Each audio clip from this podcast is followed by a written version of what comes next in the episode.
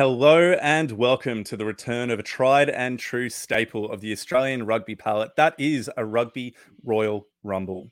We want to jump off the top rope on all the big talking points and put warring opinions in our very own RKO, rugby knowledge outpouring. My name is Ando. I'll be your host for tonight, and it is my absolute pleasure to be introducing the other fighters in the Rugby Royal Rumble. First is the man with the mind of a machine who loves his rugby stats, the Queensland Reds, and his family in that order, Mitch Rev Evans. Mitch, it is a pleasure to be here with you, my friend. Ring a ding ding, you've got the king. Good to be on. Ooh, um, love it. been a long time out, but keen to be back. Mate, we are all very excited to have you here. And the next man, sometimes referred to as the other Dale brother, tonight he's on his own. And therefore, he's the smartest, most attractive, and most important member of Draft Rugby, Harry Dale. Thanks for having me, mate. Uh, it was a, a good battle beating Nelson down just to make the big fight. So happy to be in the main event.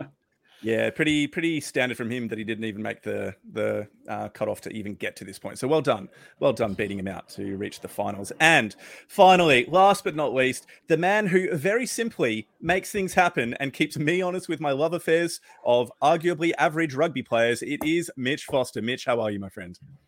Very good, very good. I think now that we've got the more attractive uh, person from Pick and Drive Rugby on the pod, we we should wow. be great to get going.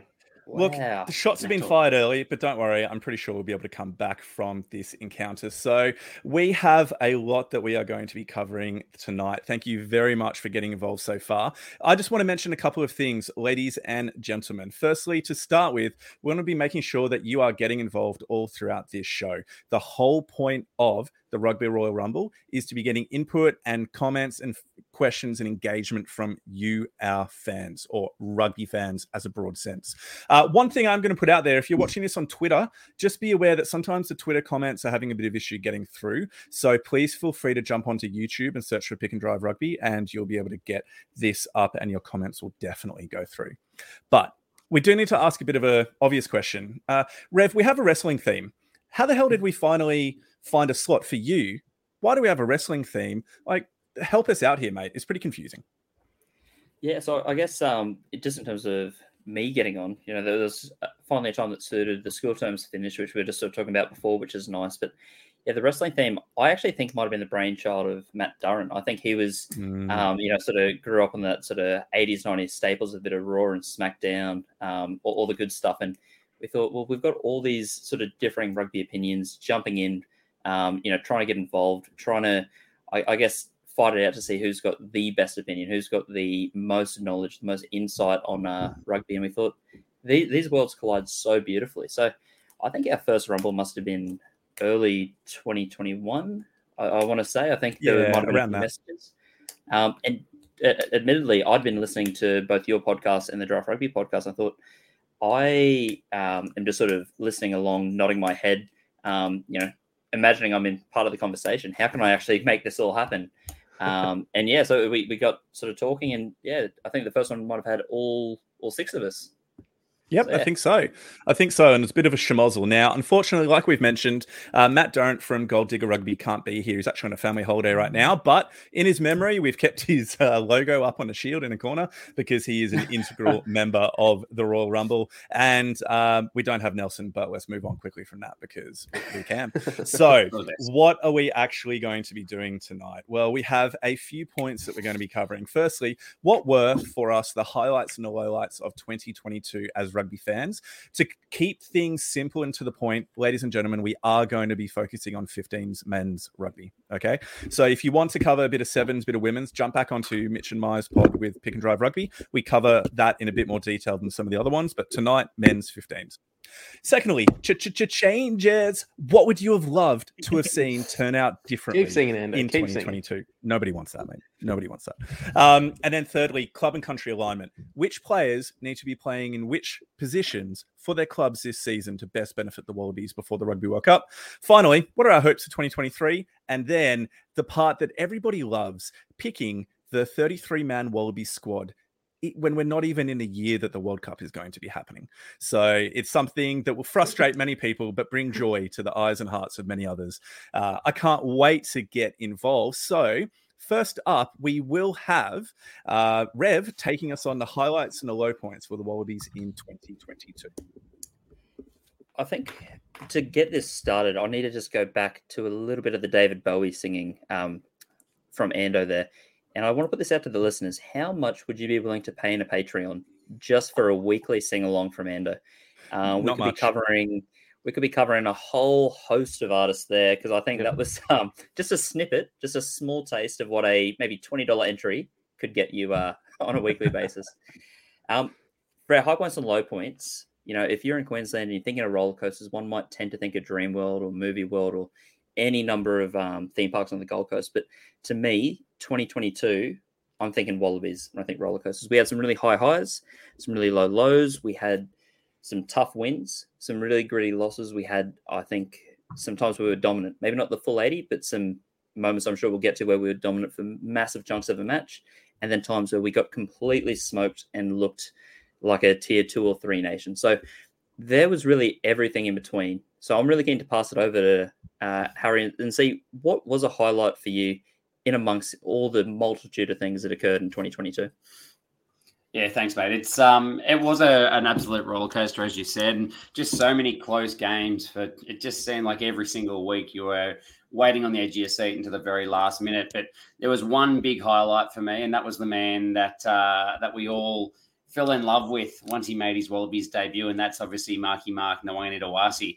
He's cu- he's his rise through from you know not even making the 23 in the Waratahs at the start of the season, obviously featuring for Australia A and then coming through and making a name for himself in Test footy has been remarkable, and it's probably the biggest positive I see for our attack in the World Cup is having someone of his stature, his ability in the air, and his X factor. I just think he's got to be worth a try in a quarterfinal, a semi-final, and a final. He's that good. So huge highlight for me is seeing him make a name for himself, and I really can't wait to see what he does next year as well.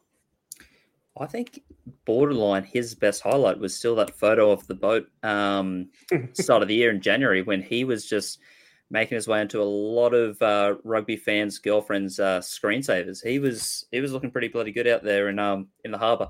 Um, Mitch, what, what took your fancy else. this year as a highlight?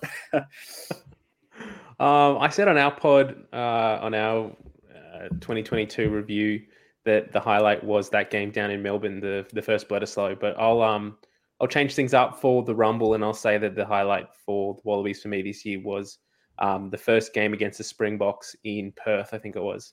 Um, we got that victory, which I don't think. I mean, me personally, I wasn't expecting us to perform as well as we did. Um, I've got a lot of family from the in-law side that are South African, and I was getting some pretty nasty messages coming through, particularly after that dive by Nick White and and some of the sort of things that were going on off the ball. But we kept we kept on there, and we we ended up grinding them out, and we we won quite convincingly in the end. So um, for me, that was probably our most dominant performance uh, this year for the Wallabies. And if we had sort of kept that momentum going, we're probably looking at a, a much better end of 2022. Um, but it, it has, as you said before, Rev, been a bit of a roller coaster and up and down week in, week out. So that was the highlight for me.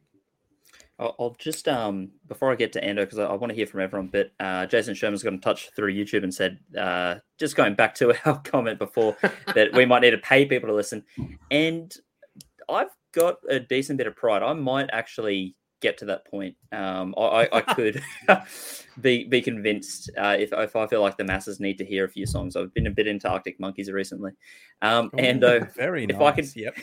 if I could go to you, what's uh, your highlight before we start to delve into the the muck of the year? Look, uh, for me, the highlights the game against first game against South Africa and the Marika Koroibete tackle on uh, Makazole Mapimpi. That in a small segment, a couple of seconds within the game, was just a thing that got me up, like literally got me up off my seat, just kind of fist pumping in the air. It was incredible, made the highlight reels all over the world, and it just showed what uh, rugby can do in its excitement and its ability to get eyes on the game. And so we need, need more people like Marika, and I can't wait to see him get more involved this year.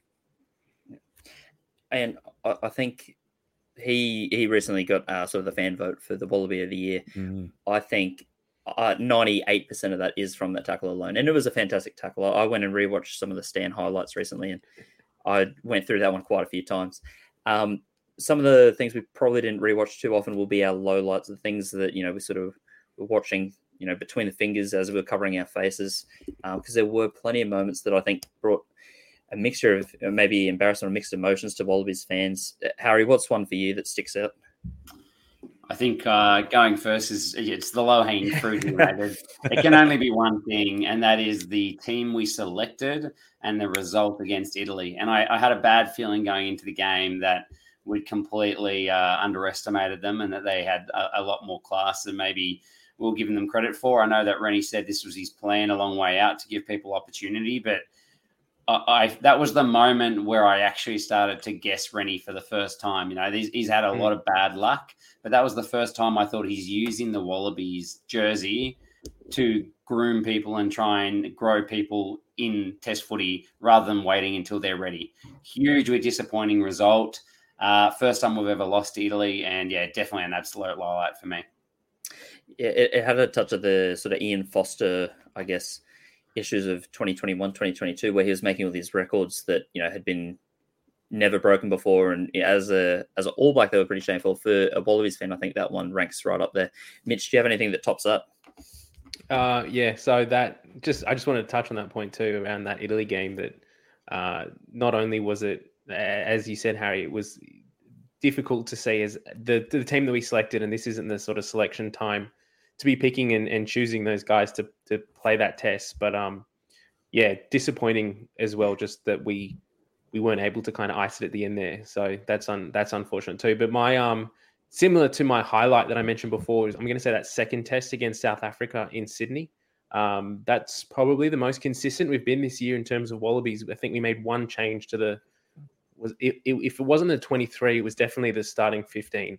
Uh, I think we swapped out Tate McDermott for Nick White uh, for Jake Gordon, um, and yeah, we got absolutely smashed by the Springboks, and we didn't fire a shot at all in that game. So again, it, it's that theme of 2022, that roller coaster of up and down. One week where we're putting in a great performance and pushing the world champs right to the end and getting a victory, and the next week we don't even fire a shot and we concede whatever it was, 15 or 20 points, and um, yeah, so that for me, some disappointing results throughout the year as well, Italy, but in terms of the consistency in selection and that we want to see that um, growth through a Wallabies team. That was the most disappointing part. Yeah, and, and, I think there'd be a lot of people listening in that would have that right uh, at the top of their list as well. Um, and was there one other thing that we could mention before we uh, switch topics?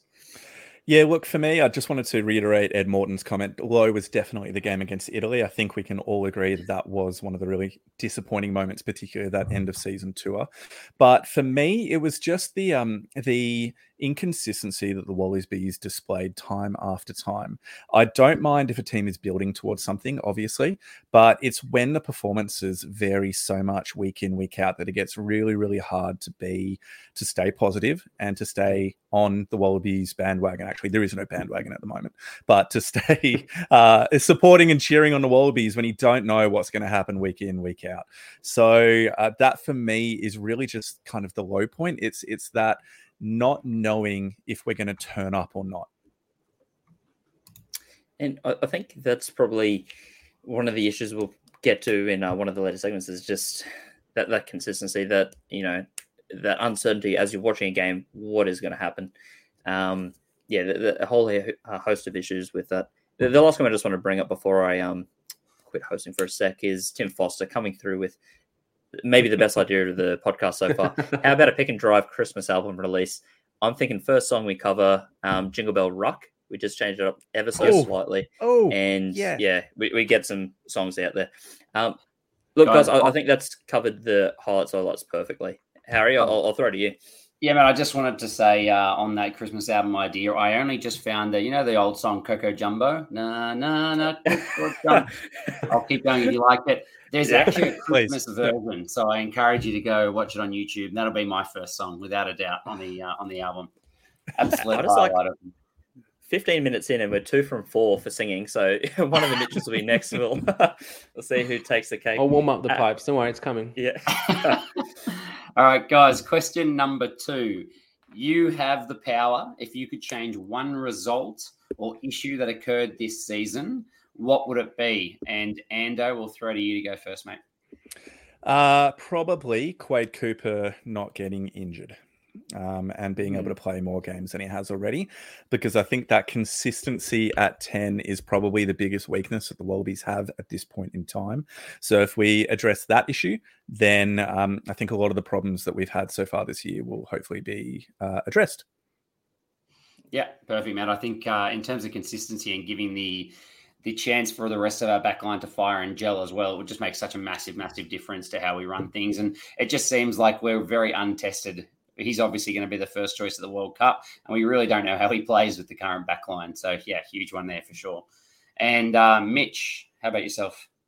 Um, I'll go with a result that I'd like to change, and I'll, I'll go with that one in, in Sydney that was my low light for the year. Um, I think if we had got that victory over the Springboks a second time in Sydney, we would have pushed for, and if we could have even got a bonus point win, we probably win the rugby champs. So that's a massive thing for this Australian team, considering the injuries that we got later on and, and how we ended up playing against the, the All Blacks when we did get to them. I think if we had been able to go into that first test in Melbourne, that first Bledisloe with two victories against the Springboks, that probably is enough mentally to potentially get us over the line in that really tight test right at the end there.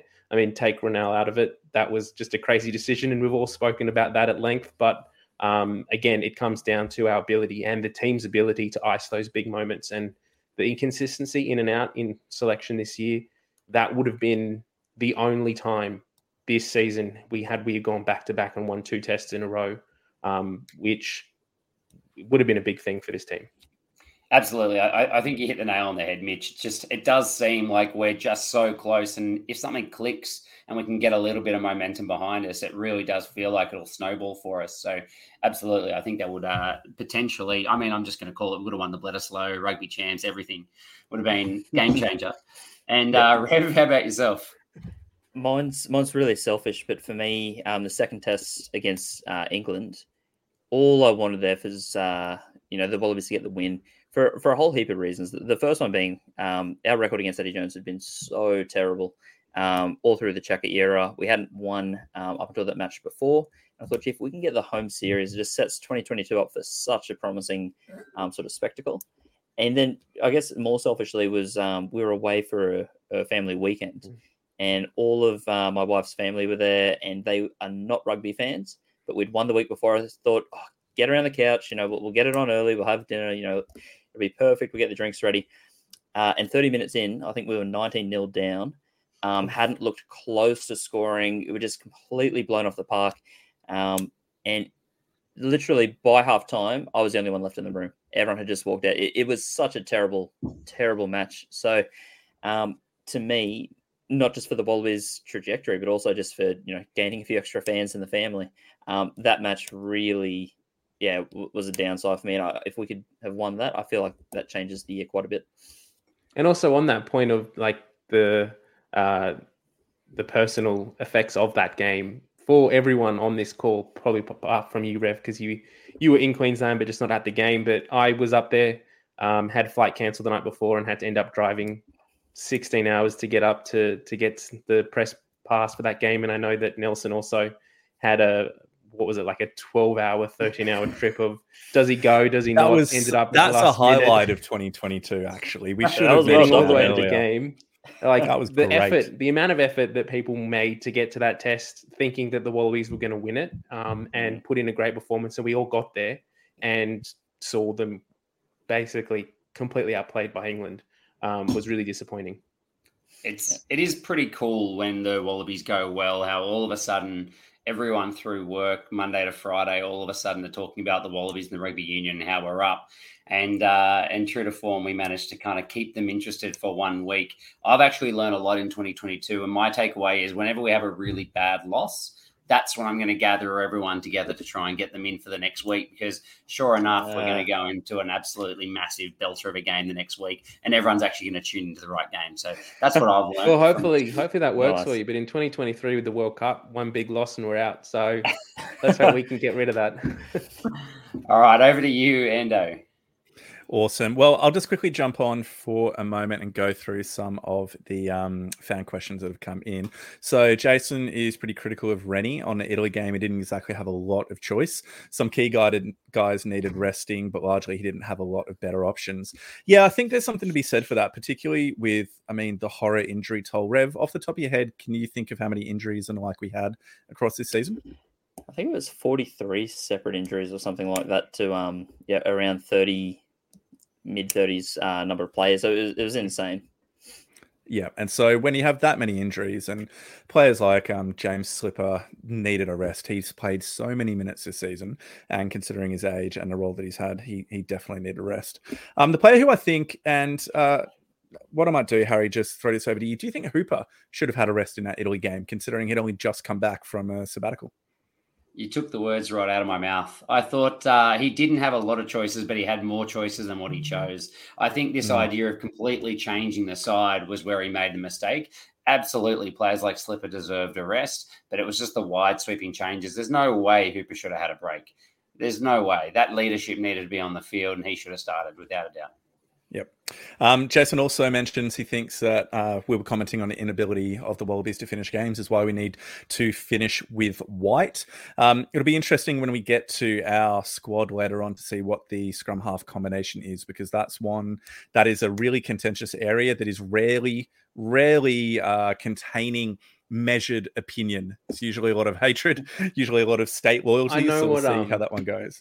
I know what Jason will say, and his starting answer will Tate, be, but if we're starting Tate yeah, if we're fi- if we're finishing with White, who do we start then? And and that throws open that can of worms of do we go with Tate or do we go with Jake White, uh, Jake Gordon? Sorry, um, and even we have seen at times this year, even with Tate McDermott, if he's not if he's having a bad night, he's having a horrendous night, and I don't know if we can afford to to do that from a um, mm.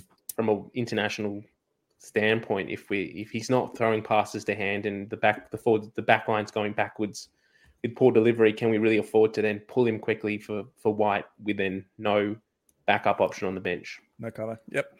Um, another interesting question came in from Sheepy asking, uh, "Do we need to warm up the bag- bagpipes there?" Uh, seeing as I'm probably the one that's had the most experience with bagpipes with the school that I'm at, maybe I should uh, get them out. They're over in the corner. yeah, I'll um, I'll I'll pull that card, so I won't be singing. But Ando, if you can get the bagpipes out, um, yeah, that'd be I'll great. do that Thanks, for mate. us all. For us all. Thank you. Yeah. Uh, okay, cool, ladies and gentlemen, we are going to move on to the third part of our evening, which is the club and country alignment, where players should be playing. So. For this point, it's a pretty interesting uh, dilemma that the um, the Super Rugby coaches find themselves in. They obviously have the needs of their own clubs and um, jobs, which are very much in the forefront of their minds. But there is undoubtedly going to be some pressure coming down from on high from Dave Rennie and RA saying that certain players need to be played in certain positions. So to start with, we're going to begin with the Reds. And Rev, that means I have to throw this one to you. Okay. So the Reds have a few players that it's going to be pretty interesting to see where they line up for the Reds this season. The three names that I'm going to put out there and I want to hear your opinion on are Hunter Paisami, Jordan Petaia, mm. and Jock Campbell. Okay. Mm. So where should those three be lining up consistently for the Reds and Super Rugby Pacific in 2023? The two of those I think are quite easy. So I'll go through those. Jock Campbell needs to be our fullback. I, I think that's you know his best position. I think if he's going to get more cracks uh, at the Wallabies, that it'll be at fullback and, and nowhere else. So I think he is locked in there. Uh, Jordan Petaia, I think on the left wing. Um, and the reason for that being I think Petaia and Vunivalu need to be our starting wings. I, I think Thorn's shown that Daugunu has gone down the pecking order, and um, in his whole career, Vunivalu's only played uh, on the right wing in the 14 jersey. I think that's just kind of how that's shaping. And Petaia might not be, well, isn't uh, a starting wing if everyone's healthy for the Wallabies. So I think it doesn't hurt to try and fill in that backup spot if Betty's not available, if there's an injury or whatever. Um, you know, just having someone that does fit that position because when healthy, Koroibete's picked, you know, without question. So we do need the backup. Um, it leaves Paisami, and I've tossed and turned a, a little bit. Um, I haven't lost too much sleep, but um, whether we go 12 Henry um, and 13 mm-hmm. Flook and sort of Paisami in either position, I'm leaning to going Paisami at outside centre. Um, biggest reason for that being, I think with Kerevi stand first choice, I think uh, Lalakai Foketi's overtaken Paisami as our um, second choice 12. What I'd like to see is if anything were happen to Ikitau, or if we want to rest him um, during some of the easier matches in the pool games, um, it'd be nice to have Paisami sort of playing week in, week out there and developing from there. Plus, also for the Reds' point of view, it is nice having a second playmaker in Henry. He's a big body, but he's got a really deft um, sort of kicking game, passing game. And given we're losing, you know, all the experience of Hamish Stewart, that's a nice sort of uh, replacement absolutely love what Isaac Henry brings to the table, and I'm very like I'm sad to see Hamish Stewart go because I really like him as a player. At least we'll still have him at the Force, um, but I am very happy to see what Isaac Henry can do with hopefully a full season in the starting 12 jersey. That'd be fantastic if it does come into fruition. Now, what we might do is move down to the divot, which is the ACT slash Canberra, and start talking about the Brumbies because there is a bit of a question about Tom Wright and his positioning for the Wallabies and Super Rugby Pacific. So he finished the international season playing at 15, largely due to injuries to the incumbents, but he he, he played all right. He played all right at 15. I don't think he lit up the world, but I don't think he was shocking either, except for that one drop catch, but oh, drop kickoff. But aside from that, does he play at 15 for the Brumbies? Does Jesse Mogg start there? Where do we think things are going to lean on this one, Harry? Uh, look, I, I, think he has to. I think, you know, you, you look at the makeup of the squad that we're going to get to for what our World Cup Tour squad looks like. And there's a few players that are locked in starters that can afford to hold one position very, very well. I think Wright's not one of those. I know he started pretty much every game this year, but I still think he's probably on the outer if we have our best side fit. So for me, I would actually play him probably 50 50. I'd give him time to develop at fullback, but equally, I'd make sure that he was sharp at wing, which is obviously his primary position. I think if he's going to be a chance to be selected in the 23 week in, week out, he needs a little bit more versatility. And I think his playmaking skills. Uh, I, I guess have some real upside if he can get comfortable in that space as well. Yeah, good call. Um, we've got Sheepy who's got in touch. I felt Nawaqanitawase was better like for like replacement for Koroibete on the left wing. I, I think he played fantastically coming off that left wing as well. So I think Rev that was speaking to some of your comments about wingers within the Wallaby setup. And Jason Sherman, just going back to our earlier comments, if we want to start Gordon, so be it, but we need White to finish games. Love the ideas and thoughts coming through there. Uh, Mitch, I might throw this one across to you. We're looking at the Rebels now. Okay, so the Rebels have Hodge. Pass, go on. Come on, it's not that bad. Um, it's Hodge and Kellaway. Where do they play for the Rebels, considering the needs of the Wallabies uh, in 2023? Look, I'll start with um, Kellaway, and I'm going to go against what uh, Harry was just saying with Tom Wright. I don't think Tom Wright is a fullback. I think he's a wing, and in my opinion, we saw that in that last game against Wales. That when Jock Campbell came on, who is an out and out fullback. He turned the, the game in our favour. That kicking duel that he had with Wales towards the end there, if you see the video that Squid released on the um, Wales Australia game, he goes into great great depth on that, and that that was really um, key. That Noah Lolesio and Jock Campbell uh, brought a kicking game that wasn't quite prevalent there without them on the field. So I think that's one area that Tom Wright doesn't have as nailed down. Um, but I yeah, going back to the Rebels, I'd like to see Andrew Kellaway as that um, backup fullback option. I think he he's going to struggle to get a selection on the wing, and he's too good a player to come off the bench or to not even make a 23. So he needs to be um, in our best 23, even our best 15, I think. And so I'd, I'd, be seeing him play fullback and see if we can give him more minutes there. If he's a like and like um, comparison between Tom Wright and Andrew Kellaway at fullback, I'd be going with Andrew Kellaway any day of the week. Yep. All right. Good shout there. Um, let's go, Rev. What are your rebuttals or thoughts on what Mitch has just said? Um, to me, I think Kellaway's still our best right wing. Um, I think the form he had in 2021 was so uh, impressive. I think he could be a really good fullback as well. But when I look at the Rebels uh, team and, and their makeup, I, would kind of prefer Hodge at 15 because I think if he's going to be, um, you know, making his way into the Wallabies squad, and I guess we'll discuss that uh, pretty soon as to whether he does. Um, I would prefer seeing him as a 15 option and Kellaway on the right wing. I just think we saw the way he finished tries. He's got that, um, I guess, 2019 to 2020 George Bridge sort of feel about him, where he's just always in the right place, right time, and finishes things off really fantastically. Um, he is a really smart rugby player, which I quite like. Mm. But yeah. all this will come down to, I guess, do we have a locked in or a better fullback option for the Wallabies? And potentially we don't. So if that's if that's the way Rennie's seeing it, I wouldn't be upset to see him at 15. I just think he's still our best right wing, and I don't know if he's our best fullback. Yeah, and that kind of comes into my opinions a bit about Jock Campbell and the way in which he's been treated because you saw for a little bit last season in the Reds, he was shifted across onto the wing to provide an opportunity for Jordan Petaia to play 15. And um, I mean, as Jason's saying, and I'm putting this up because I agree with him, is that 10,000% Campbell is easily our best pure fullback in the country. Rennie isn't having it probably because he's just not big enough. Um, for me, Jock Campbell is essentially the Will Jordan of Australian rugby with no understanding. Wow statement whatsoever. In that, um, I think his absolute best position is 15, but he often gets played on the wing because he's also like a decent player on the wing. But if you actually play him in his preferred position consistently, then you, he can really show you what he does. Now, don't worry, I don't think Jock Campbell is as good as Will Jordan. It's just a fun line to say. Um, but it's that same thing Actually, yeah, that's a good uh, little snippet that we'll be taking from this show.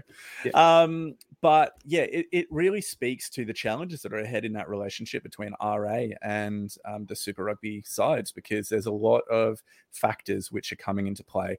I might just quickly say Ed Morton has jumped in. Um, he Kel- Kellaway should definitely be fullback. I think it gives him better opportunities. Um, and what was up with Hodge? He got played a lot less than you would have thought as well.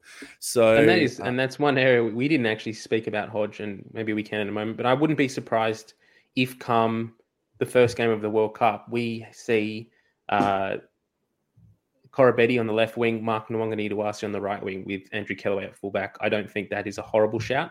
I think it, it's potentially risky to be putting so much pressure on Marky Mark so far early in his season, but if he can have a great season, another year under DC, develop as a player, get better, and then can really, I mean, he's going to have rugby champs and whatever, at least a test against France to, to warm up before the World Cup starts. With those amount of game minutes under his belt, who knows where he could be? And he could be uh, pushing for that starting spot, pushing Tom Wright out, pushing Andrew Kellaway out of that wing, wing spot. So let's uh, let's just hope that he has a big 2023 why don't we hold that conversation about uh, particular players and positions for the Rugby World Cup? And we might just finish this part of our conversation with this comment from Sheepy. We all know they're going to choose Banks at fullback, though. So, on that note, uh, why don't I hand across to Mitch now for our next section, which is going to be going through um, the changes required for a successful 2023.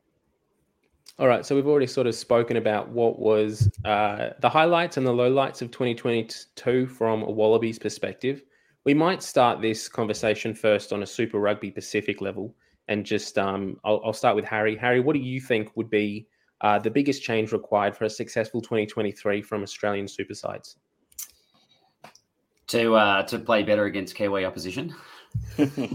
no, I, I think um, probably the biggest thing is just the depth of the squad. I think that's where we get exposed the most in Super Rugby. It's that our top, you know, top fifteen, top twenty-three are generally very competitive, but midway through the season, when the, these squads have been really tested out, I feel like that's where we really fall away. So, I think the squad development through the off season. So hopefully, some of the younger guys coming through are a little bit more comfortable in their positions in their roles in these sides will make a massive difference. Hopefully, that way it's a little bit more seamless as we do have to dig deep with a few of the injuries. And obviously, we're starting from a pretty uh, low base when it comes to injuries for the start of Super Rugby next year as well. So, yeah, that's probably it for me. Uh, Rev, it has been sort of spoken about in the media a little bit that Dave Rennie wants his Wallabies players, particularly to to rest some games this year in Super Rugby Pacific. How do you foresee that affecting the wider squads uh, for the Australian teams, and what overall impact do you think that will have on the success of the Australian teams in 2023 in Super Rugby Pacific? Well, the Western Force are probably licking their lips, like, "Whew, none of our players are getting arrested. Nice, we've got a full season." um, no, I think there are a lot of pros to it, and we're probably taking a bit of a leaf out of the New Zealand playbook because they've been doing this for probably the last you know, better part of a decade, where it comes to a crunch time, they're just making sure that all blacks get plenty of rest. I think it's really down to who we choose to get rested. Uh, I think if they elect to give Harry Wilson, uh, Suli Vunivalu, uh, Izaia Perese, if, if they're giving their minutes off just because they're a Wallaby, that doesn't really match with how many minutes they've played. I think um, players like Slipper, Valetini. Unfortunately, the, the top eight sort of um, test played were all Brumbies players, so they're going to be quite heavily rotated. Um, to me, I think the outcome of this is probably going to be, you know, for the Wallabies, it could be really good. We might be a bit fresher, but in terms of Super Rugby, I think it probably benefits um, the Waratahs quite nicely. They've got a lot of Wallabies players and a really strong um, 23 if all healthy, but not that many of them are, you know, sort of nailed on Wallabies at the moment. Um, so that gives them quite a, a good chance to go quite deep in this competition, I think. And Ando, just on that wider point of what what are the biggest changes required for a successful 2023 from the Aussie Super Sides? Is there anything that immediately jumps to mind for you? Look, the the thing for me is just that um, collaboration and connection between the Wallabies and the Super Rugby Pacific teams. I know I just spoke about it earlier, but that's really, really important. If we want to have a successful 2023 from a Wallabies perspective, we need the right players getting the right amount of game time, game time in the right positions, and that can't happen without alignment between the Wallabies and the Super Rugby teams. So if that is in order, then I'll be happy, and I think that will benefit the uh, both the Wallabies and the Super Rugby teams moving forward. Now, if we took focus more on the Wallabies in general for their 2023 season, Australian rugby, and their success for 2023, Harry, what uh, changes are you sort of highlighting as as necessary to get us the best and most successful campaign we can have at Rugby World Cup next year? I'm actually going to echo Andy on this one. Um, and I was saying that you know we, we need better alignment between club and country. I think it was Cheika who was known to have a blow up at the start of every test season, saying his players aren't fit enough. So he grilled them in a hard preseason block before they went and they played their first test match seems like Dave Rennie's gone and done the exact same thing this year. So, despite all this talk that we have better alignment than ever, there still seems to be this inability to manage the fitness levels of the players. And, you know, while part of that is inevitable that they're going to be losing their a little bit of fitness at the end of a Super Rugby season, just from the toll that that season takes, they definitely need to work on the strength conditioning to make sure that our players are able to finish games in as strong as a possible way. And, and, and that's going to come down to, you know the S and C's working together through the entire program. So that's the big one for me. And Rev, we, as um, Harry was just alluding to, the injury toll that we had in 2022 was outstanding and record breaking. Is there any changes you'd like to see in that area, particularly that you can highlight for a more successful, maybe more players on the field for more minutes in 2023? Yeah, I guess with that, it's um, going to be down to what the strength and conditioning coach is doing and what, what that element of training is looking like. Uh, I've seen comments saying how uh, the Crusaders nearly lead the pack in terms of the least amount of contact um, per week. So that's that'd be interesting to see their success and how that goes in terms of a, a grueling sort of um, contact week. It, to me, though, I think the, the biggest change, if we're talking about the, the training, would need to come in just to the line out coaches and the people that are, you know, in charge of the hookers and locks there. I, I think if, if, we're going to go far in the competition, our lineup just how many games were we sort of you know smacking our faces because we were looking at Fainga'a, you know, throw something over the top of everyone or um, missing everyone completely. As Waratahs fans, I'm sure you're all lamenting Tom Horton uh, missing the chance to beat the Reds oh. uh, in that sort of was it Bowral? we haven't yeah. we haven't gotten over that yet, mate. Yeah. But like, there's just so many times Read where Australian hookers are um, just making it really hard for uh, fans to buy into them because they keep missing the basics. And I, I, think to me, we've got about 11 or 12 hookers that have had, you know, Wallabies or Australia A representation in the last three years. If they're just throwing lineouts accurately, they're probably booking themselves a ticket. So that, that's all I want to see happen. Now, I will come back to you, and I'm not cutting you out, but Jason Sherman has asked a, a question of Harry. He said, here it is. Is it possible that Rennie and Cheika are just expecting more than what's possible from the S&C and, and the player development? I mean, we're, we're not inside the camp, so we don't know what the benchmarks are that they're looking at. But I would have thought that, albeit, you know, this is their first test coaching gig, so they haven't had to deal with a squad coming together at this short space of time.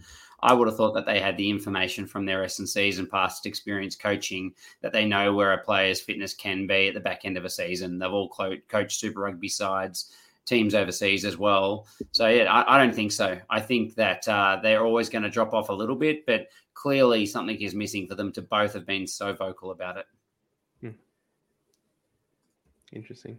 Cool. I think we Um, have and- to and- comment on here, mate. No, sorry, we have to comment on this. Tars are the number one from Flipbook Masker, not top four next season. Absolutely love the enthusiasm. Majority rules, three Tars fans to one Reds fan. I will say, as a Tars fan, right and, now. and I don't, we're not doing a Super Rugby preview for next year. That will come uh, January 2020, January 2023. But it is worrying to think that we all uh, teams in Super Rugby Pacific this year are going up against a Crusaders team who are farewelling Scott Robertson. So that will be um, that will be a big year, and will be interesting to see if anyone can get a victory against them. now you're going to ask me something, Mitch. Uh, do we need to? I mean, you've No, I really don't No, care. But well, you, you. I was going to say, uh, uh, what changes would you like to see for a successful 2023 for the Wallabies? uh, uh, for the Wallabies. Um, look, for the Wallabies, I think it's got to be the determination of whether or not Lolesio is the number two and who our top three hookers are. You get those two things sorted, then I think the Wallabies look a lot better moving forward. Um, we we got to stop playing a merry-go-round of player positioning. I think Rennie's had enough time now to see the players that are available to him and know what they're like. So, um, yeah, I really think that uh, sort out who the backup number 10 is or who the second and third number 10s are, and as well as who's behind Porecki in the hooking options. Yep, I'll um I'll say my piece and then we'll move on to the next part, and I think Rev's to drive us through that. But um yeah, I'll echo what you're saying there, Ando. I think uh 2023 for it to be successful, we need to have as least amount of injuries as possible. And that's something we have spoken about. But I also think just continuity of selection. If we can pick our best 23 and get an idea of who they are, and not continue to test players, like say what you will about Ben Donaldson getting his test debut this year. Was it necessary? Is he going to feature for the Wallabies in 2023? Pro- most likely not. If we've got Bernard Foley, Quade Cooper, and Noah Lolesio all fit, Ben Donaldson doesn't even feature. So you can say that he's using the players that he's got available at the time, but at the same time, he's sort of still searching for what that answer is to who is our best fly half. And I don't think he's got an answer yet. So if we can just pick our best 23 and stick with them as much as possible without as with, you know injuries aside, I think that's going to put us in good stead to sort of go deep into the World Cup next year. Um, I'll finish things off there for 2023. I think we all sit here and say that we want to have as successful a season as possible. I'm going to call it out now. We're going to bring home the Bledisloe next year, and we're going to at least get to the final weekend of Rugby World Cup 2023. But let's uh, let's dive into our 33 man squad. Rev, you're you're driving this one. Love it. Um, big shout out first to uh, Ando, who turned my sort of scrap heap PowerPoint into something that looks uh, quite quite respectable. So hopefully that's coming up for those um, you know that are watching along. If if you are listening to this as a podcast, please um, you know if, if you don't want to see the visuals, the video will be accessible, and it, it probably does. Um, firstly, give a bit of um, credence to the effort Ando put into this, but also just um, makes it a bit easy to visualize some of the selections because we are going to go through um, quite a suite of options. There's about 70 players that we've shortlisted, and we're just going to pick our 33 uh, man World Cup squad um, with a number of selections in each, uh, each position based off um, typically what other countries have done and what Australia has done at World Cups, um, but also leaning a little bit into, I guess, the strengths or weaknesses that we possess. So uh, we are going to start it off with the props. Um, what better spot to start? As well documented. Uh, first player picked in any team is the tight head. Second player picked is the reserve tight head. And we could probably go through and nail those two down, but we've got quite a, a little bevy of options here between Slipper, Sio, Bell, Gibbon, and Johnson Holmes, Robertson, Alaalatoa, Taniela Tupou, Pone Fa'amausili, and Sam Talakai. There's 10 Wallaby props, um, with Harry Johnson Holmes being the only one that hasn't featured under Rennie just yet, but did get the solo cap in 2019 against South Africa. So we've got quite a nice group of players there. Harry, I'll, I'll, throw to you. Let's just lock in some of the obvious ones. Who is definitely going to the Rugby World Cup if healthy? Yeah, I think the obvious ones are going to be Slipper and Bell at loose head, and Alan Ala Alatoa and Taniela Tupou on tight head. I don't I don't think that their timeline for Tupou's Achilles injury is going to be a problem. So I'd lock those four in, which leaves us with two more spots.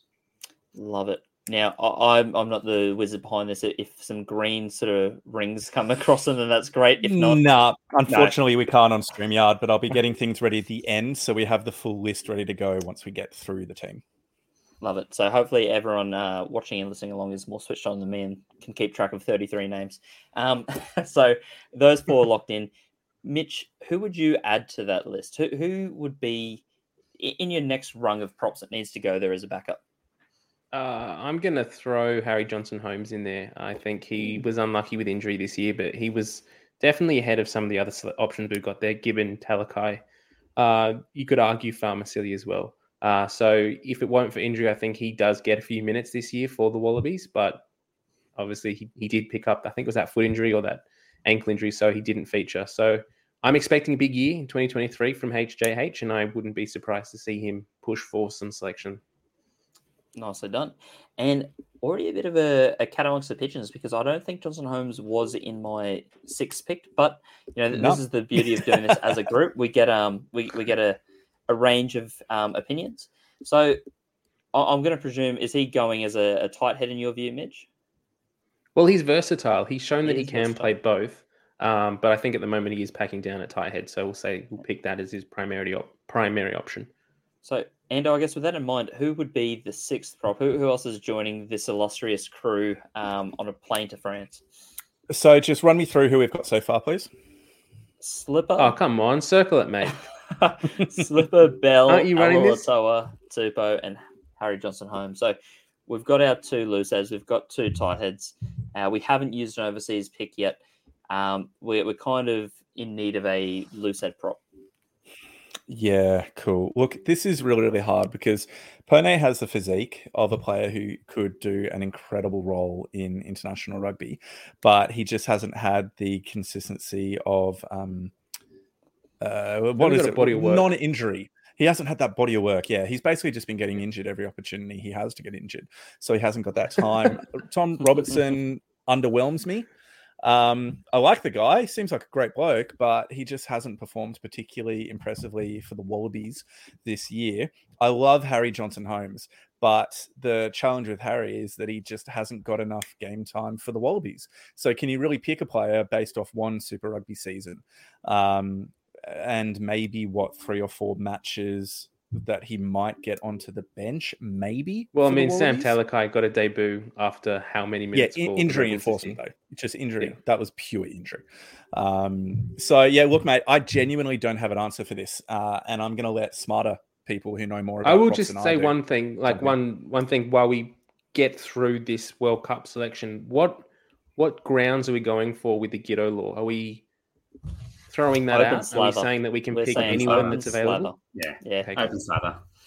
Yep. It's got to it's got to change, right? There's too many pl- good players that Rennie has been leaning on overseas for him to only be allowed to pick three. It, it's he's trying to force their hand, surely. Yeah. Um, why don't we reverse? Why don't we reverse engineer this, guys? Why don't we go? Who's definitely not coming? Talakai. Assuming everybody's fit. Assuming Talakai's everybody's fit. Not... Talakai's not coming. Yep. Good. Yep. And I think Given. everyone else is uh, in with a shot because uh, given impressed, I, I, see Jason Sherman's commented in with uh, justice for Harry Hoopert. Um, if he weren't injured, I think he would be, uh, you know, really pushing for that spot with uh, Gibbon. But uh, I think if we've got Johnson Holmes as a tight head, let's just lock in Scotty Sio, uh, the yeah. big dog. Yeah. Um, yeah. You know, and, and that way we get a, a 70 test prop um, with plenty of experience. You know, Otherwise, is, we'll be here all night. Let's keep going. Yeah, a more than handy cool. replacement. And Sheepy's just asking if we had a backup if we if we can't take Sio. Personally, I'd just put out there that's probably Robertson. Then his ability yeah, to play both sides. Yeah, yeah, I would. Agree. Um, and we do need to move to hooker because this is really a, a, bit of a, a laundry list. Like we've got the same number of options here as we did for prop, except we're taking half the amount. So um, when we look at our hookers, we've got a whole heap. Four of them played for us uh, this year in Porecki, Fainga'a, Lonergan, and Pollard. Uh, last year, we also added to that list uh, Jordan Uelese, Tolu Latu, Brand Paenga-Amosa, Conor McInerney, and Feleti Kaitu'u. Um, uh, the latter two of those getting their debuts that year.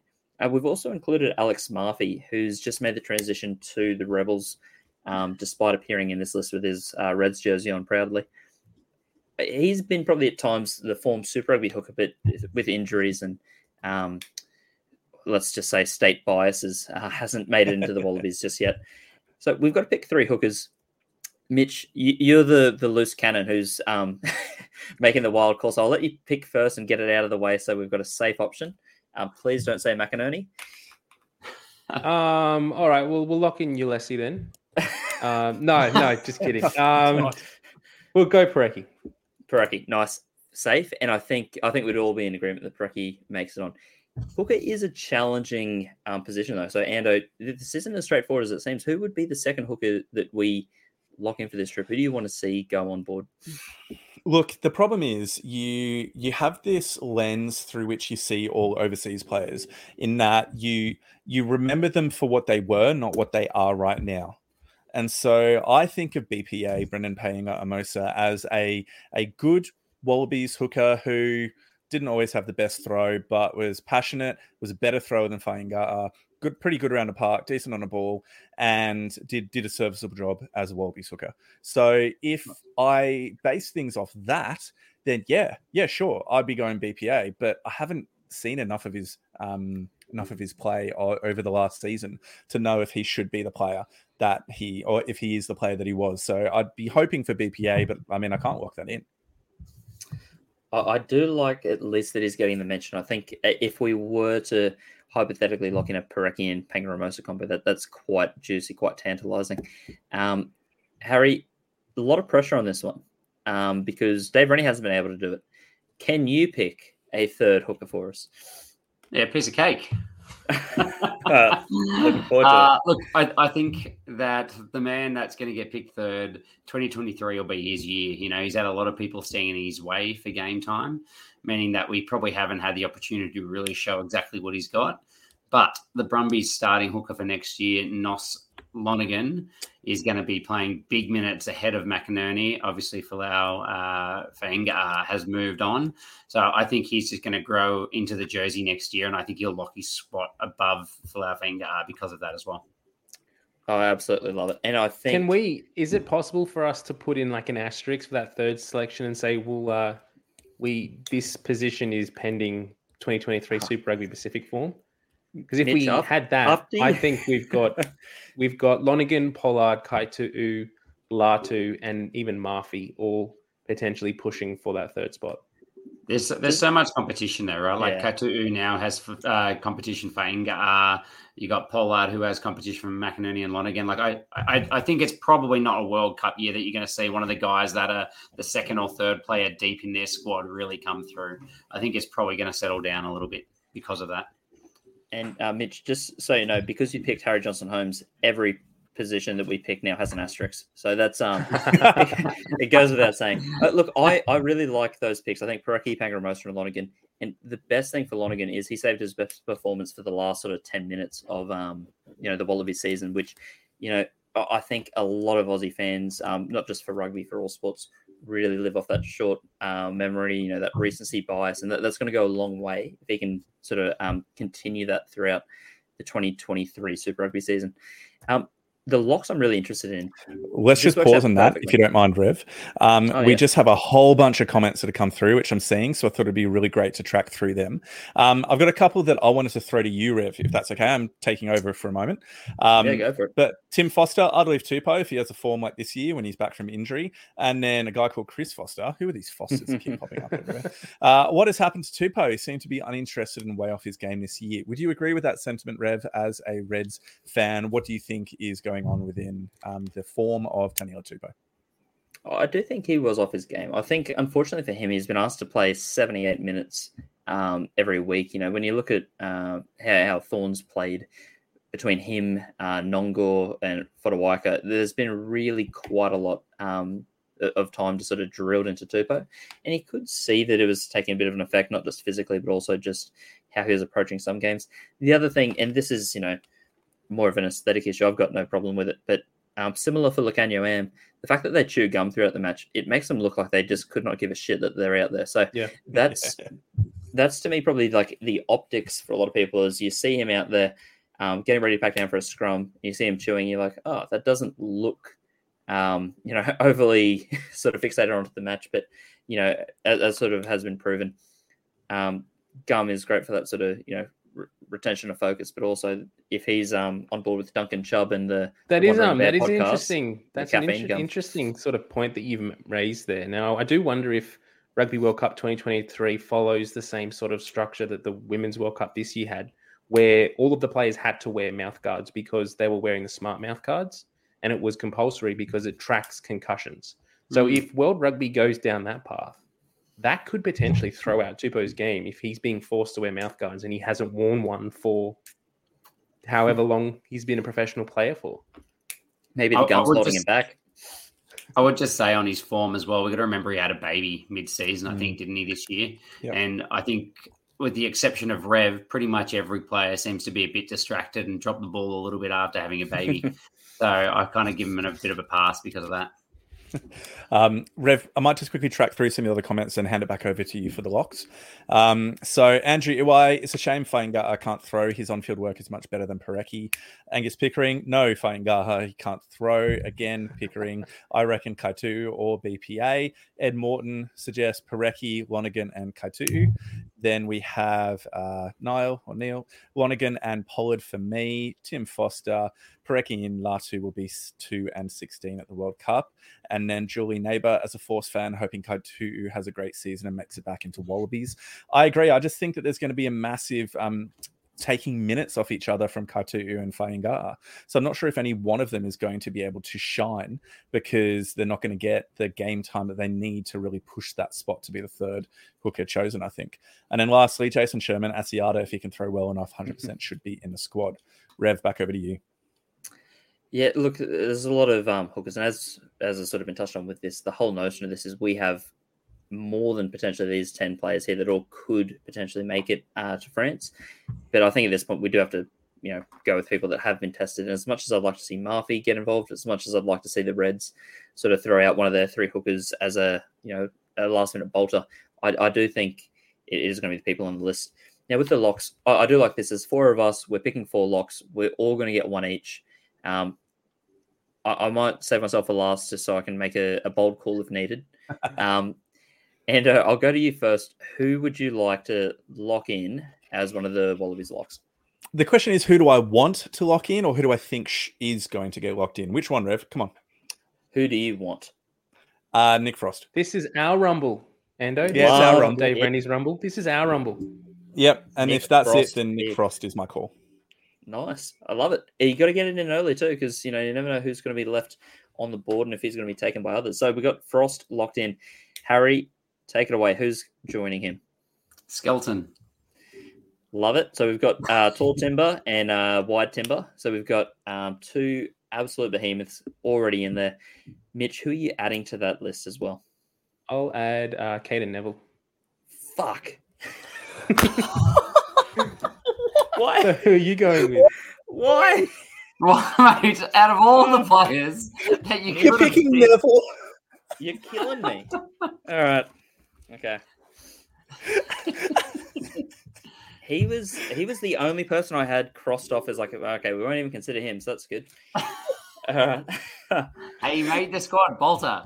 He well made the sc- Oh man. well done. All right. well, this this blows it. So so who's getting open. left out for Neville?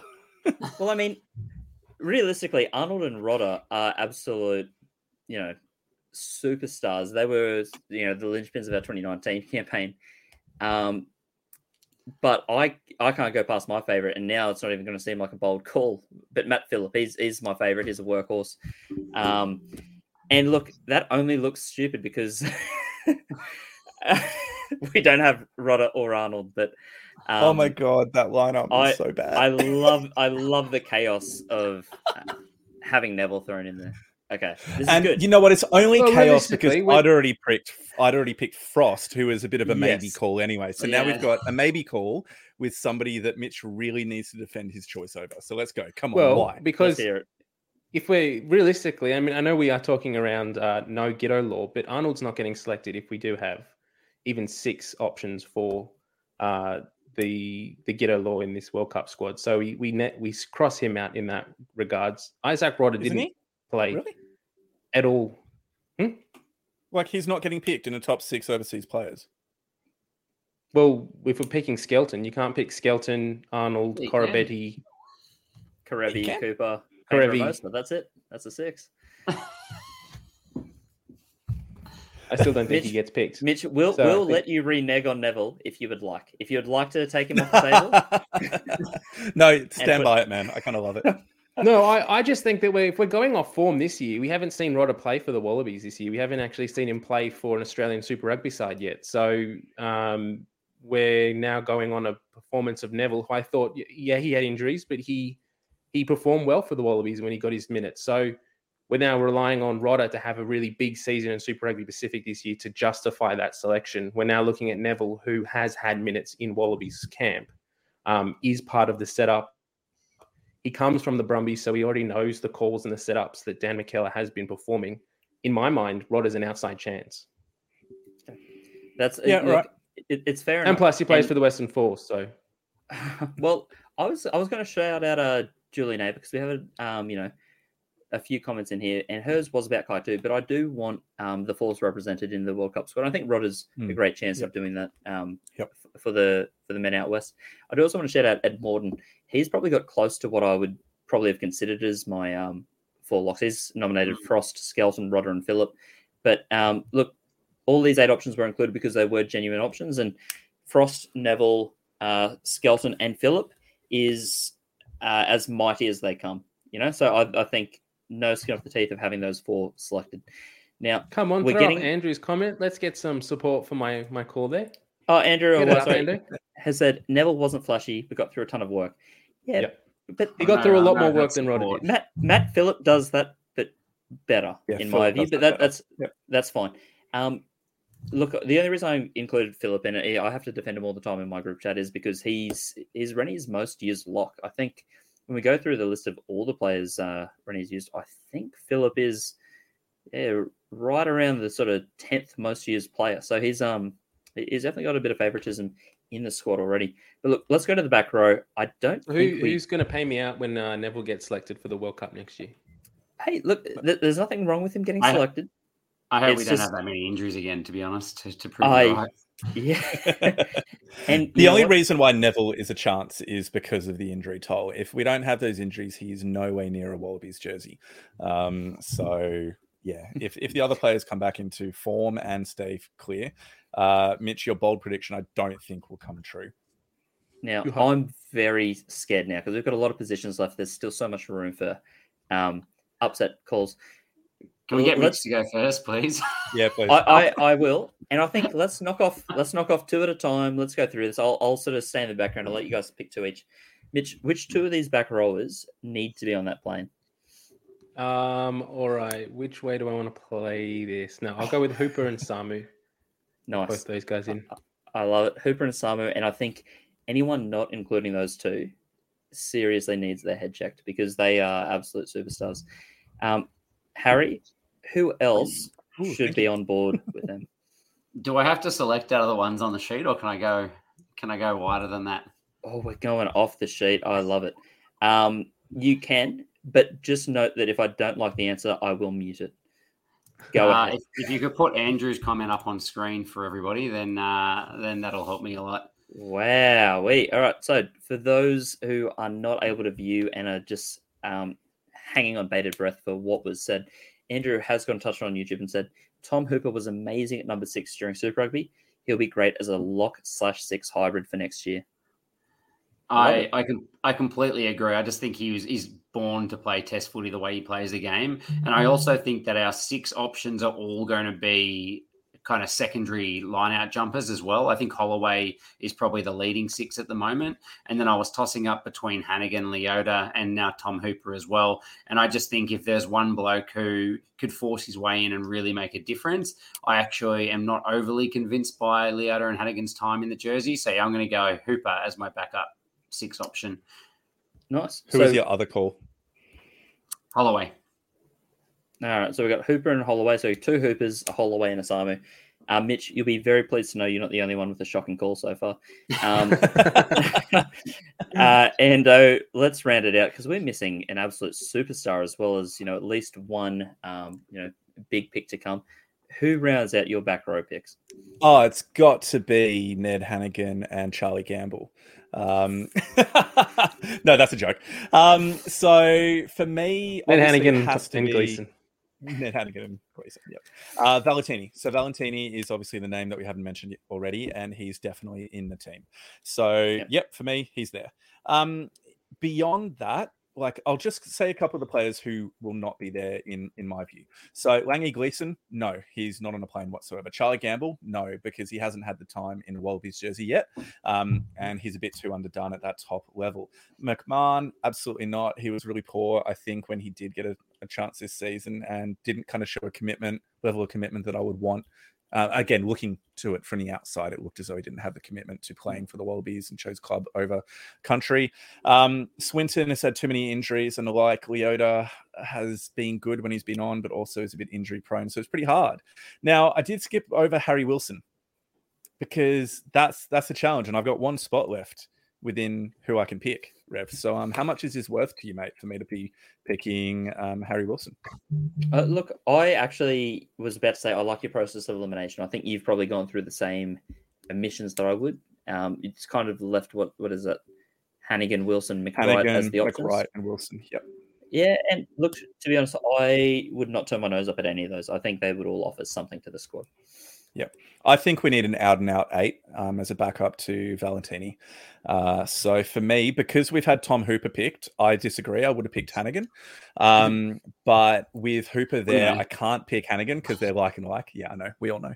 Um, so I think I have to be picking Wilson here. So our back row is Holloway, um, Michael Hooper, Valetini, Wilson, Samu, and Tom Hooper. Love it. And how good is that? We've got a bolter from off the sheet. So if you're watching along, do not adjust your screen. Do not check your uh, glasses subscription. There is no Tom Hooper on the list. Harry has gone from left field, and we absolutely love it here. I'm um, expecting um, Ando to have it up on the sh- the final sheet, though, right? He's furiously working in the background to make sure it's added to our squad. I, officially. I've got you my out doing my best drawing of him right now. We'll just stick that up at the end. um, look, I think hopefully this one's going to be a bit more straightforward. Now, for those um, listening along, we've got five scrum halves listed as our options. We're going to pick three. You might think five scrum halves. What are they talking about? We've got White, McDermott, and Gordon. Ryan Lonergan has been playing Aussie. Who the hell is that fifth? We have included Tawera Kerr-Barlow, um, ex All Black, who has put his hand up, um, having played under Rennie at the Chiefs, just as a bit of a, you know, like maybe left field call, just in case after someone with World Cup experience. But you know, I'm, I'm going to go to the safe spot. Um, now that Harry's overtaken the the throne, Mitch, you're my voice of reason. Um, help me out. Who's going to be the first scrum half that Rennie hands his ticket to? Um, I'll go with Kerr-Barlow. No. what are you doing to us, man? What are you doing? Ah, no. uh, Nick White. Nick White. Look, and I, I think the obvious choice. Um, you know, it really needs to be on board. And this is really probably a, straightforward pick. Um, Harry Nando, am I right in assuming that McDermott and Gordon are the other two that get on board? Or Ando, is yeah. there enough of a Absolutely. there's not enough that Lonergan could do to to sway you that he might be that third man on? Oh, look, it depends on the location and he takes me out to dinner too. Um, but if that was the case, I'd probably be saying Lonergan. But if not, uh, I think it's White, McDermott, and Gordon. Um, Lonergan's time will come. Absolutely love it. Um, well, question while we're on the on the scrum halves for you guys, do you think we've got enough depth with McDermott and Gordon and potentially now Lonergan, that were Nick White to pick up an injury this year, we can still uh, surpass that in the World Cup? I think it's a chalk and cheese. Nick White is by far and away our best international fly, uh, scrum half. Sorry, um, so no, I, I think McDermott and Gordon are both good backup halfbacks, but I don't believe either of them can replace Nick White if he's injured. I think we'll lose a lot. Hmm. So he's probably the one player out of our World Cup squad next year that we can't afford to lose through injury. Uh, there's a few one players, but yeah, mm. he's he's one of them. Yeah, he's in the top five most important players for the Wallabies, I think. So he would be a massive loss, despite us having a really settled um, combo. Like in, in Rennie's tenure, we have only used three scrum halves, which is really um, miraculous, I think, given the rest of the squad rotations. If we have a look to fly halves now, because we do have maybe more debate in this section, we're only going to take two. Uh, Rennie's employed five different uh, fly halves this year, and Quade Cooper, Bernard Foley, Noah Lolesio, uh, James O'Connor, and Ben Donaldson. Uh, we haven't included any of the other young guns um, that are toiling their way through Super Rugby at the moment, but obviously there are quite a few just in that sort of next cab off the rank category that people might be thinking about. With this, a lot hinges on injury and a lot hinges on Super Rugby form, I would imagine. Who gets picked from this crew? And I, I want to give um, first option to you. Who, who gets picked? Quade Cooper. That's my shout. I'll do the sensible one to start things off, and we'll see who uh, who gets decided for the second option. Very sensible. Um, Harry, who joins Quade Cooper? Strap yourself in. ben Donaldson. Oh, Look, no. I, uh, I was thinking about this, and I actually did go back and forth. I, I think not Foley, first of all. Um, I don't think that he offers enough of a plus, other than obviously his experience. Which, if Quade Cooper goes down, I think Foley would be brought into the squad, but I wouldn't pick him in my initial squad. So that means I'm basically looking at Lolesio, O'Connor, and Donaldson. I believe with the Waratahs roster next year that they're going to have a cracking Super Rugby campaign. I believe that Lolesio isn't really impressing Rennie. He's not doing what he wants because he's just shown it with his non-selection so much. So I think the one of the big shot calls for for the Test squad for the Rugby World Cup is that Donaldson's going to be our second fly half. Well, we. That's massive, but I love it. Moment of silence for Harry's last brain cell. no, no, look, as, as I do want to stress, because we've, we've made fun of a lot of the picks so far, um, all, all, the names here are included because they are genuine options, and Ben Donaldson is a genuine option. I know um, both Harry, yourself, and and Nelson have been uh, pretty vocal about the fact that Lolesio has benefited from the fact that he's had a really all star pack in front of him. Um, and Donaldson, if given the same amount of time and with the same uh, pack or the same consistency of the pack, maybe makes a big difference. Sheepy's come out with an absolute gun with uh, Will Harrison, you know, a, nearly a forgotten name of uh, Super Rugby, just given his injuries and a bit of shifting to fullback.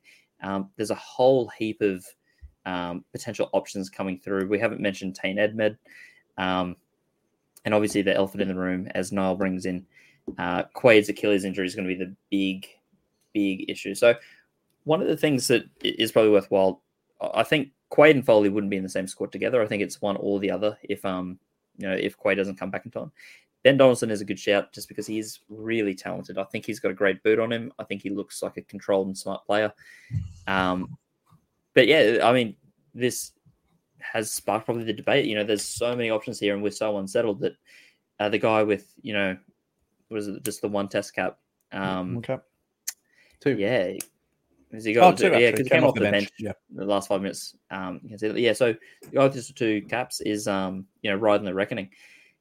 Centers, I, am so nervous to even ask now because I, I think centers should be straightforward. I, I was saving all the um, the weight of expectation for the outside backs, but maybe the centers aren't really straightforward as I was thinking. So we're going to elect to choose four centers. Jeez.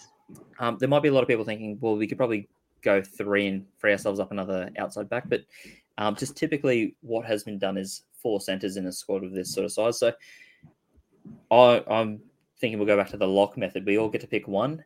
Um, Mitch, I, I will give the reins to you to start us off. Just and now, Harry, you're going to be second as well because I, I can't trust you guys. I know there's going to be a, a wild call somewhere safe. in there. I'll go safe. I'll go safe. Um, Mitch, who, who would you like to see picked out of this uh, crew? Uh, I'll start with Kerevi. Nice.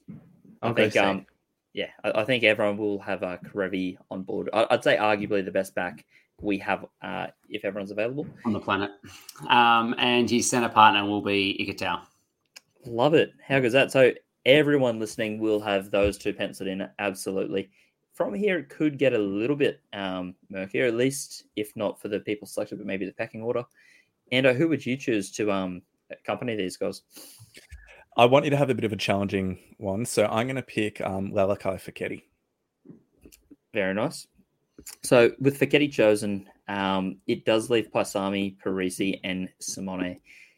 I'm going to rule out Simone just because he's playing overseas, and I think you know we're not going to waste a overseas selection if we don't have to. Mm-hmm. And when it comes down to Paisami and Perese, it's really tough because I love the fact that Perese offers um, you know the ability to play on the wing and does give us that extra outside back cover. And Paisami, I don't think we've seen the best of him in 2022, but the fact that he's played, you know, 20 odd tests under and he does make me think he's in with a shot. So I'm going to be very, very undecided with this, but I'm, I'm going to say Hunter Paisami. You know, we haven't haven't said a lot of Reds names on here just yet, but I do think Hunter Paisami does have a nice little set of combinations with some of these players. He's played outside Kerevi, he's played inside Ikitau.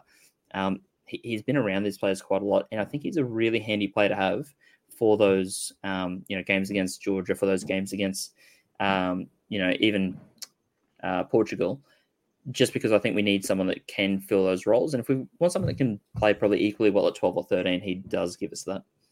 Yep, good call. Now, the bit that I'm really concerned about, because I, I just don't think we're going to get anywhere near what I'm thinking. and narcissistically, this whole exercise has just been how far are we straying from what I think is the right pick. But um, we're going to select five outside backs. We've got 10 on offer. Um, there's quite a range of out and out fullbacks to wings to hybrids. Um, we're, we're, choosing between Tom Banks, Jock Campbell, Andrew Kellaway, Mark Nawaqanitawase, Jordan Petaia, Reece Hodge, Tom Wright, Marika Koroibete, Suliasi Vunivalu, and Kurtley Beale. I believe all of these guys have played this year except for Beale. He was involved in the um, squad for the rugby championship, but sort of just as injury cover while he was sort of nursing himself back. But he is a 95 test wallaby and does provide a heap of experience. Now, this is really tough because, as we were already talking about, we haven't settled our fullbacks and we're not really sure who gets ourselves in there. So, I'm going to let um, some of the fighting ensue. I'm going to take Koroibete off the table. I'm going to, you know, pick first and just get him out of there because he is absolutely our first pick uh, and probably the only locked in outside back in a set position. Who's Rev, can I suggest that you pick three players that are definitely going to be in the outside backs and then leave us to fight over the remaining two spots? I'd love to do that. I'm so glad you asked. I don't um, I don't think that okay. no, no, no, I don't think that's fair. But anyway. All right. Uh, so my three absolutes: um, Marika Koroibete, Andrew Kellaway. There's only, there's only, two absolutes, I reckon. I think we should fight yeah. over three. Okay, I'm happy to let you guys do that. So I'll, I'll put okay, Koroibete cool. and Kellaway, if there is a squad selected without those two and they're healthy, then I'm going for the All Blacks. All right. Um, oh, pulling on that I'll, Kiwi heritage. Yeah. Um, thanks. Thanks to Dad's mum for being a, a Kiwi. I, I, can always call on that.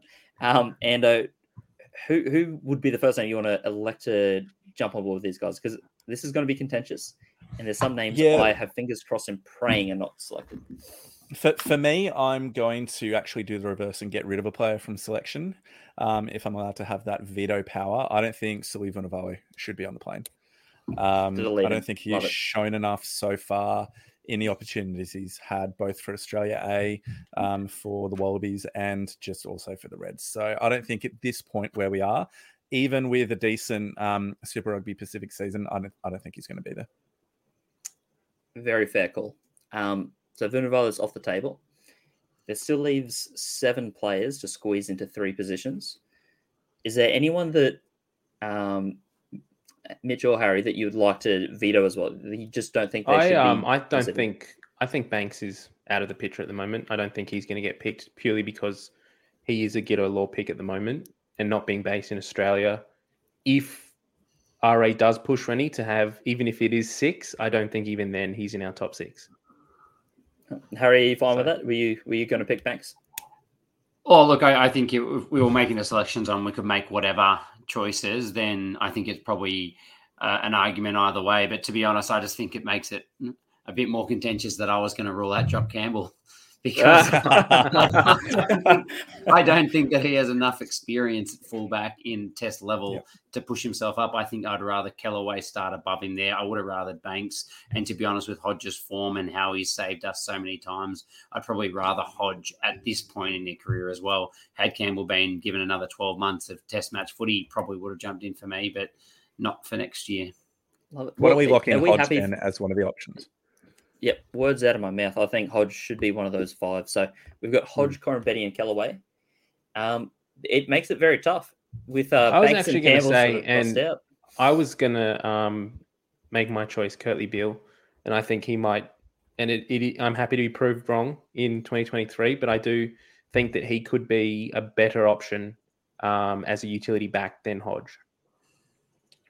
Very bold. I think that could mm. could could foresee that coming up. So I'd be picking Beale over Hodge at the moment. If Hodge doesn't have a, like what... a massive, massive 2023 uh, for the Rebels. But I actually think the reverse is true. That it's actually Beale who does, who needs the massive 2023 in order to force mm. his way into the squad. Hodge is the incumbent utility back, and he offers mm. so much there as almost like a Samu in the back row is Hodge for the back line. And so in my mind, it's not whether Hodge proves himself, it's whether Beale absolutely lights up Super Rugby Pacific. And if he does, then yeah, he might well take Hodge's utility spot. Um, if he doesn't, then I don't I don't see Beale making it. Well, look, I, think from a bit of consensus at the moment, it seems like Koroibete, Kellaway, and Hodge are in. It really leaves, based off these sort of um, picks, a, a toss up between Wright, Nawaqanitawase, and Petaia for those last two. Um, I, I, think that's probably our our big debate here, and I'm very keen to see where it goes. We've got a Brumby, a Tara, and a Red. We've got uh, hot form, mixed form, and um, very fluctuating form, and different amounts of versatility. So, Ando, I'll go to you. You've been a voice of reason. Um, God, no. Who out of those three um, do you want to see in there?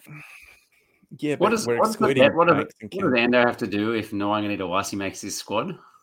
What's no, that wasn't me. That was Red.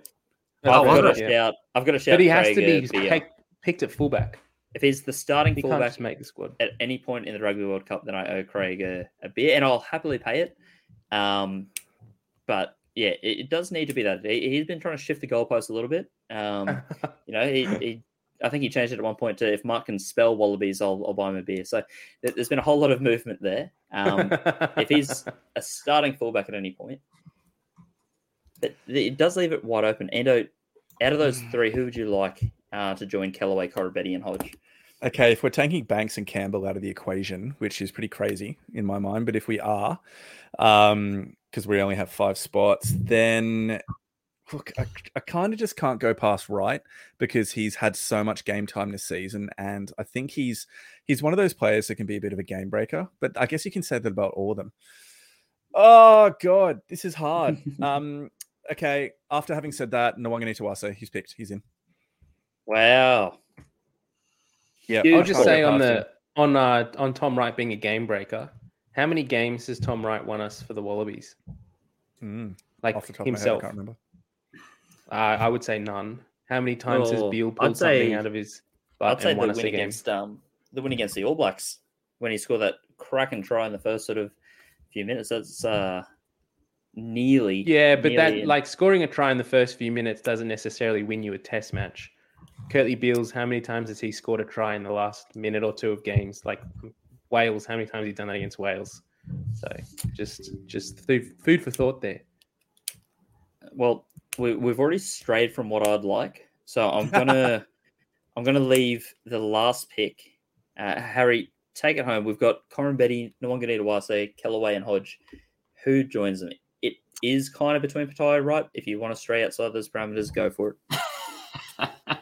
I can't, not again. Uh, look, I'm going to go. I'm going to go Tom Wright. I think, in my eyes, you pick one off Petaia or Nawaqanitawase. There, you kind of X factor, risky young player, and I think Marky Mark has just performed way too well. So, for that reason, I think you need someone that's more solid and controlled. And I know that Tom Wright does have his brain farts at times, but I think he's probably your established Wallaby outside back that needs to be in that squad. Love it. And Angus with a comment from YouTube. Petaia is out. You can't pick on potential.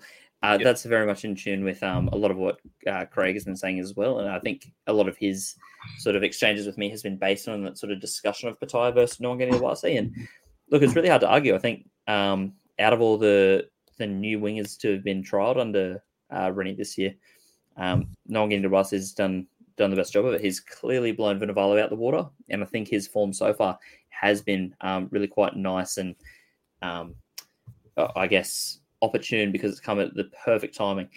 Now we're we've picked our squad. No doubt, people listening um, have forgotten half of it because there's been just about 40 minutes trying to get through the banter around it. But Ando has summarized it into a table. Let's have a look. How's our squad looking? Oh my god, the asterisk next to Paenga-Amosa. Um, how could I forget?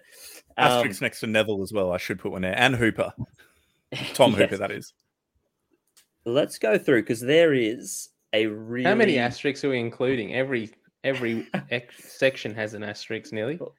Donaldson has an asterisk. Maybe scrum half's only the one that doesn't really have an asterisk next to it. There's a lot going on. Um, to recap the squad because it is a, a, lengthy squad, and for those that have listened through 90 minutes of um, of chat, thank you very much. The props selected: James Slipper, Scott Sio, Angus Bell, Harry Johnson Holmes, Allan Alaalatoa, Taniela Tupou. Big force to be reckoned with there. Um, the hookers: Dave Porecki, Lockie Lonergan, and Brandon Paenga-Amosa. The locks: Will Skelton, Matt Philip, Nick Frost, and uh, Neville. Uh, the back row, Jed Holloway, Michael Hooper, Rob Valetini. Uh, we've got Harry Wilson, Pete Samu, and Tom Hooper as well. We've the just had a comment come in. You, you do need to speak to. well, I'll just yeah. I'll answer that, Simon. Um, and thanks for tuning in from the Philippines. But in my mind, you need to play some minutes for the Wallabies in 2022 to be a, a shout for selection in a World Cup in 2023. So, Except when's the last time Rodda played for? Except for if you're Yep. Yep. yeah. God, or Harry make Johnson the squad. Holmes, or Harry Johnson Holmes, who hasn't. but you know what? It, it's fine. We've picked it. Um, it's done, and we're all on board. Um, Ando Ando has written this in permanent ink, so the name is etched. Uh, the scrum halves we've elected no surprises: Nick White, Tate McDermott, Jake Gordon. The fly halves: Quade Cooper and Ben Donaldson. Um, the centers: Samu Kerevi, Len Ikitau, Hunter Paisami, and Lalakai Foketi. Again, probably no real surprises there. And then the outside backs, uh, Andrew Kellaway, Mark Nawaqanitawase, Reece Hodge, Tom Wright, and Marika Koroibete. That is a all-star uh, 33. I think there'll be people that agree with a lot of it. I think there'll be people that hate parts of it. And I think that's awesome that there's so many people that we've got up for debate. Um, you know, 70 names, literally 70 names that were typed up. Uh, and there's probably people arguing for each and every one of them. So awesome to be able to go through that and get some um, ideas out there. And you know, it's probably not a squad that any one of us would have selected, but to get um, that sort of combined thoughts is really cool. So, how are we feeling about that squad? We're happy with that. Mitch, is, is that sort of ticking the boxes for you? Yep, I'm happy with that. Uh, throw Kurtley Beale in there. More Waratahs, the better. And um, we've got a World Cup winning squad on our hands. Oh Very my nice. computer just shut down. no, Harry, the pick of Ben Donaldson was not that bad. Don't worry. Um, and uh, your thoughts, because um, you were sort of running a lot of this stuff behind the scenes, maybe some of the picks, um, you know, sort of caught an eye as type in the middle, backspace, and the other names. How do you feel with that 33? Yeah, look, I think it's um, there are some pretty big calls. Like, I, I honestly understand Mitch's argument about Cadeyrn Neville's inclusion. I Disagree, but I understand where he's coming from. Um, but for like Harry Johnson Holmes, Hooper, Donaldson, there's some there's some pretty big calls and untested international players that we're saying should be in a Rugby World Cup squad. And between the three of them, they have three caps Yeah. three caps between three players that we're saying should be in a Rugby World Cup squad. So just based upon experience, I question those calls. But and I think not having Tom Banks or Jock Campbell within our outside backs is pretty light on for fullback cover, but it's challenging. It's challenging. The parameters that we yeah. set ourselves made this a contentious decision uh, making process, and that's fun. That's fun. So it, it what makes it it's what makes it enjoyable. I mean, realistically, it's always difficult to pick a World Cup squad a year out, and we have no form no yearly form to to pick on. Like the selection panel has the luxury of picking this World Cup team in what July, August next year, and starting to really get a good picture of who they're they're focusing on, and then take stock of injuries, and then make and, and announce the team. Whereas we're a year out. Some of those selections there are, are potential based, and um, like you said, Ando, some of them are probably unfounded at the moment. We're hoping for big seasons from them. But when you compare them to the alternatives of who is going to get in over them, do you then start to look at whether the potential of what these players can bring in 2023 is over what the players that are currently in there and getting selected bring? Mm. And the beauty is, no one can blame us for being passionate. You know, in the heat of the selection, um, there's players that have caught our eye, and we want to, you know, make sure they're represented. And it, the nice thing is, um, I, I, think all these players show that you know with the names left off with the names selected we've got a really strong squad when everyone's fit and available and that we can go quite deep in this tournament um, harry your connection looks like it's back up what what are your takeaways from that um, final squad are, are, you happy with it as a consensus and um, you know who, who, are you picking as your uh, co-selector if you had to choose someone in future to pick alongside? Uh, I want to be challenged as a co-selector, so I'm going to pick Mitch. As nice, my good option. no, look, I, I, am really happy with it, and and don't get me wrong. As you said, I wouldn't have picked the exact same squad as if it was myself. But I think the biggest takeaway from me is you can see the you know the positive side to all the injuries the Wallabies have had over the last couple of years. And there's genuinely 70 players there who I don't would I don't think they would look out of place in that Wallabies squad.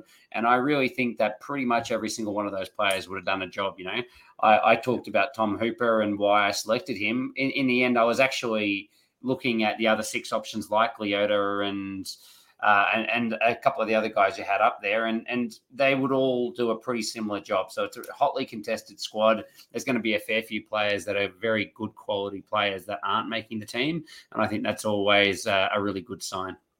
Yeah, absolutely. And look, for those that have listened through, we now have been live for 90 minutes. Um, please get in touch. Um, please comment along with who the outrageous calls were, who you agree with.